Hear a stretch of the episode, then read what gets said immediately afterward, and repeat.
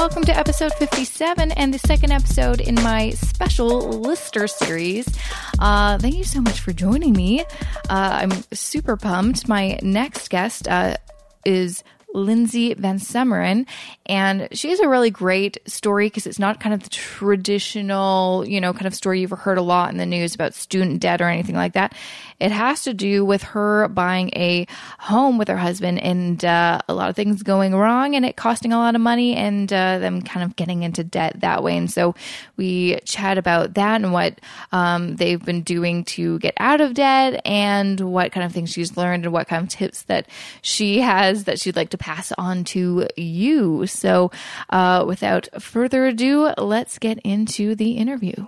Yeah. Okay. So, thanks for joining me. As you know, many people know, if they've listened to some of the other episodes from this kind of debt series, I did a blog post that featured four awesome women who are in debt, but they're doing what they can to crush it in, a shorter amount of time than regular. And so you popped up. I can't remember how we connected. Maybe it was over email or Twitter or something like that, but I needed to interview you because I really liked your story, and you're just what you're doing is very relatable, but also inspirational. And I think it'll help motivate people to, that are in similar circumstances, crush their debt too. Yeah. These kinds of stories helped me when I was getting started. So it's always great to hear mm-hmm. other people's perspectives. Absolutely. Yeah, I think especially when it comes to paying off your debt, even for me, when I the only kind of loan I ever really had was a student loan. And I didn't know, no one that I knew ever talked about student debt, but I know they all had it. Mm-hmm. Yeah. There's only a couple maybe really vocal people that had like $50,000 and they'd be like, yeah, I'm really in the hole. I'm like, yeah, you are. That's scary. Yep. But no one else really talked about, being in debt and what to do. I had asked my parents, how do I pay this off? Mm-hmm. And they're like, well, you just have to buckle down and save it up and pay it off. I'm like, oh, okay. So I want to get more into your story specifically because yours was student loans and a car loan and then also a house. So mm-hmm. where do you want to start? How did you start getting into debt? How did this all kind of start? Well, I think it all started with the student loans at first. I took out a couple of private student loans to fund me going to school when I was an undergrad, and also to pay for my living expenses. And at the time, I had no idea how much money to take out or how to calculate anything like that. So I went to my parents, and we just together came up with a number out of the blue. It was $25,000, and we did that twice. Mm-hmm. And so that initially was $50,000 of debt, and over time the interest has grown on it, of course. And yeah. And after that, we got a car loan, a couple of them. We've paid one off already a while ago, mm-hmm. but we're still working on one. And we mm-hmm. also bought a house back when, mm-hmm. I think it was like 2008 or so. Me and my husband, mm-hmm. He was over in Iraq, and he came back, and mm-hmm. we're like, it's time to be adults now. We got to buy a house because that's what you do when you're grown up. That's what you do. Yep. Mm-hmm. Supposedly. Yep. So we bought the house, and it was great at first. We loved it. But mm-hmm. where we were living in northern, middle of Alaska at the time. Mm-hmm. And there's this thing up there called permafrost, which is like permanently frozen ground, and it thaws like the very tip of it, like the top of the ground, but through the whole summer and everything, like just a few feet underground, it's completely frozen, and that kind of messes with the soil stability. And so the house has had all kinds of problems. It's got a buried septic tank. It had a buried water tank and all kinds of things. And it would just heat up and slowly sink into the ground, and all the pipes would get messed up and fall off, and just a huge, huge hassle. And we've spent thousands of dollars. I think I calculated at one point we've spent up to $35,000 so far just on repairing this house. And we don't make that much money. And so some of it we've been able to pay off just right off the bat, but most of it has turned into debt as well. Wow. And I'm pretty sure that's pretty common. You think you know what you're getting yourself into, especially buying a house on land. You get an inspection, but these things happen. Yeah, a year from now, we have to replace the whole roof, or this blew up. We need to replace it. Yeah, so people tell you common. You need to budget for these things, or you need to be prepared to fix things when they break, but they don't tell you how to budget for it and how much you should and what to expect, what's normal breakdown and things like that. Mm-hmm. So knowing kind of what you know now, because you've had the house for a few years now, I guess? Yep, since 2008. So, yeah, about. So how would you, if you could go back, how would you budget for those kinds of expenses?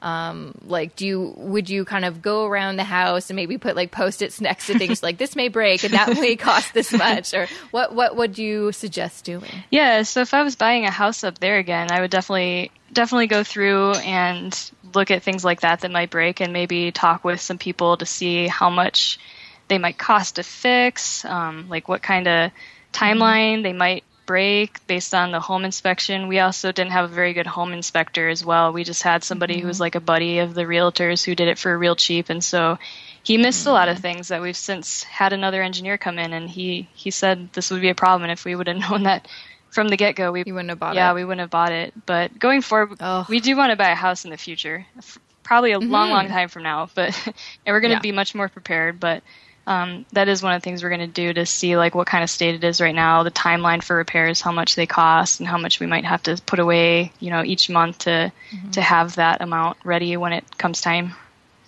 Mm-hmm. So what are your kind of plans with the house now? I think in your blog or in your my interview with you for the blog post, you were talking about trying to sell it. Yeah. So we've made a bunch of repairs to the house to make it more marketable. All the things that we can fix on it should be fixed for now until, the ground moves again. But that's part of the owning this house, unfortunately. And we do actually have somebody who has contracted to buy the house. They're just waiting for their funding to come through. So finally, after we tried selling it since 2014, so we're finally just now 2 years later getting ready to sell it. Well, fingers crossed that this all goes through. That would be amazing. What do you plan on, once you sell it, are you going to just continue renting where you are, or what are your kind of plans? Yeah, so we're going to make a small amount, like $5,000 or so from the sale of the house, hopefully, and we're going to put that towards some of the debt that we have. And then we're working right now on building up a down payment for our future home. We're moving at a pretty slow pace, but we are making some progress, and we're planning on saving up for a 20% down payment so that we can avoid PMI charges and things like that, and be more financially stable. Because when we bought the house in the first place, we also used a zero down VA loan. So we have very little equity in the house right now, something we want to avoid in the future. It would also help with our mortgage payments and things like that too. Well, that's good. Yeah. Well, it's, unfortunate that you went through what you did, but at least A, you learned, lesson learned, and B, you can share it with a bunch of other people so they will also learn from your experience. So that's, there's the silver lining. Yeah. Yeah. So do you remember, this is almost kind of a test, do you remember how much you told me was your kind of starting debt? Yeah. So my starting debt was $82,000, or no. That's how much I have now. Oh, yeah, I know. It was like, you were really close. 87. Yeah, 885. 885. Yeah. There you go. That's amazing that you remember that, because those are like, it's not like a round number. 87, well, 885. I'm cheating a little bit. I also have it right here, so. Oh, do you? Very smart, very smart. So you had that, but you were able to kind of put some money to pay it down. So now it's only $82,568. Though it's probably, since then, it's probably gone down a little bit. Yeah, right now I think it's at $81,662. Very nice. Very nice. Yeah. So you mentioned to me for the blog post that you use a thing called Ready for Zero as a kind of a tool that you use to help you. I've never actually used that. I've heard about it. What does it do? Yeah. So I have a lot of loans from all kinds of different sources. I've got, auto loans, student loans, personal loans to pay off house repairs, things like that. So I have all these different places where I have debt. And what Ready for Zero does is it kind of collects them all into one place, and it automatically logs into the accounts, pulls everything up onto one page so you can see your status. And it gives you all these little numbers. Like I'm a number cruncher. I like looking at all the little numbers and everything. It tells you when you're going to be debt-free, how much you've paid off so far, how much more you have to go, how much you're paying in interest each day. And you can create a custom plan for yourself on how to pay off your debt. And you can, like, there's these little cool little sliders I like to mess with. You can move the slider around and up increase or decrease your payment amount. So you can see what effect paying more or paying less has on your final debt-free date, which is ultimately the thing that people want to know when they're going to be debt-free. So I really like it. Yeah. It's really cool. That sounds very handy. Is it free? Yeah. Yep. Oh, okay. Yeah, it's totally free. I love it then. That's awesome. That makes it all better. Wow, I'm going to have to check that out. That's actually really handy, because it's sometimes you need a handy tool that already knows how to, do what you want to do instead of going the Excel spreadsheet route and trying to use a formula. Yeah. Sometimes you're like, no, I just need a tool that I can plug in some numbers that tells me what I want to see. So that's awesome that you found that tool to help you. So, I know we kind of touched on this a little bit, but since you have, kind of the debt from the house and the car and from student loans, and you're still kind of chipping away at it, but I know you'll get to where you want to be very soon, because you seem like you're on a really great path. What are some lessons that you are so glad that you've learned from this experience, besides kind of all the house stuff? Yeah, so I think the biggest thing that this has taught me was just, it's taught me a new way to help make money for myself, because paying off all the debts and with all the house repairs on top of that, just piling in all the time, we were sinking financially, basically. Yeah. And I didn't want to be in debt for the rest of my life. I used to think that debt was like just something I'd have forever. And as each payment kept cropping up from all the different loans I had to take out, it just wasn't making sense, and we weren't doing, like, I wasn't living the way I wanted to. And so I started looking for extra ways to make money on the side, and I fell into freelance writing kind of.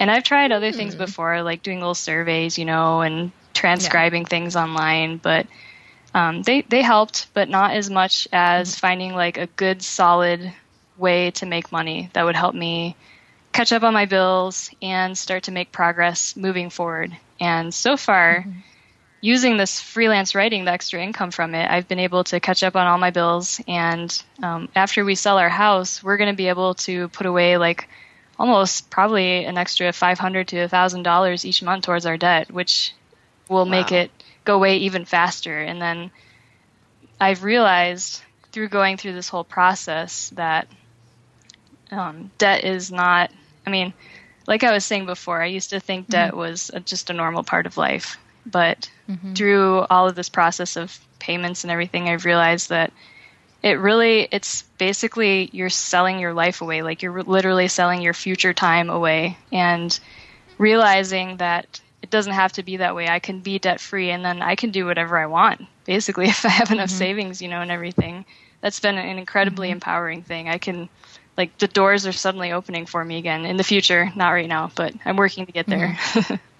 Absolutely. And guaranteed, once you do make that, when you are financially free, which will hopefully be in just a few years, you'll realize how awesome it is. And I think that's a big reason why I want to do this debt series, is so many people are in debt. Most people are in debt. But they either feel incredibly alone, because, lots of people don't want to talk about it, because it is kind of, some people feel ashamed or whatever. Or, besides feeling alone, they feel trapped, and they feel like, it'll be forever. I'll be in debt forever. I have friends who have incredible student loans, and they feel like, well, I'm just going to be paying this off forever. Yeah. And like, it doesn't have to be like that. And that's awesome that you kind of took the initiative, instead of just being like, well, we have to live, to the bare minimum. You went out there and found a second stream of income, which is awesome. And it seems like, not just a second stream of income, but something that, actually gives you pleasure. Yeah.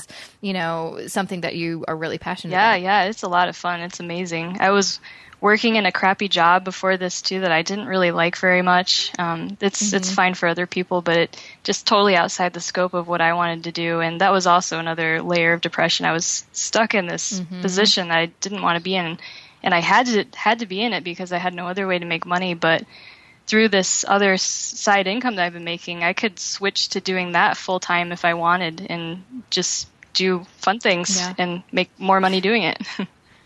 Absolutely. No, I've definitely been in that space where I'd say kind of, when me and my husband moved to Toronto and we didn't have any jobs, I was desperate for a job. And then I stayed in jobs for the paycheck, but I absolutely did not love. Yeah. You know, I wanted to quit every day kind of thing. Yep. And it was one of those things where it's like I wasn't, you know, necessarily drowning in debt, but I also knew I could not leave that job because I have to pay my rent and my bills and everything. So when you kind of set yourself up in a position where you're either you're debt free or, you know, you have enough in savings, you do have more flexibility and freedom to, well, no, I don't have to stay at this job. I'll be unemployed for a bit, but I can afford it. And then I can find the job that I want, which I think is, I mean, especially for us where, you know, growing up or millennials, we were told that we could do whatever we want. And then we realize we get into a job where like, this isn't exactly what I had in mind. Not what I wanted. No, exactly. But it's still, we're always kind of trying to chase that job, that kind of dream job, which is good and bad, but at least we don't, we're not settlers. That's what I've realized. Not, I don't know anyone who's really settling.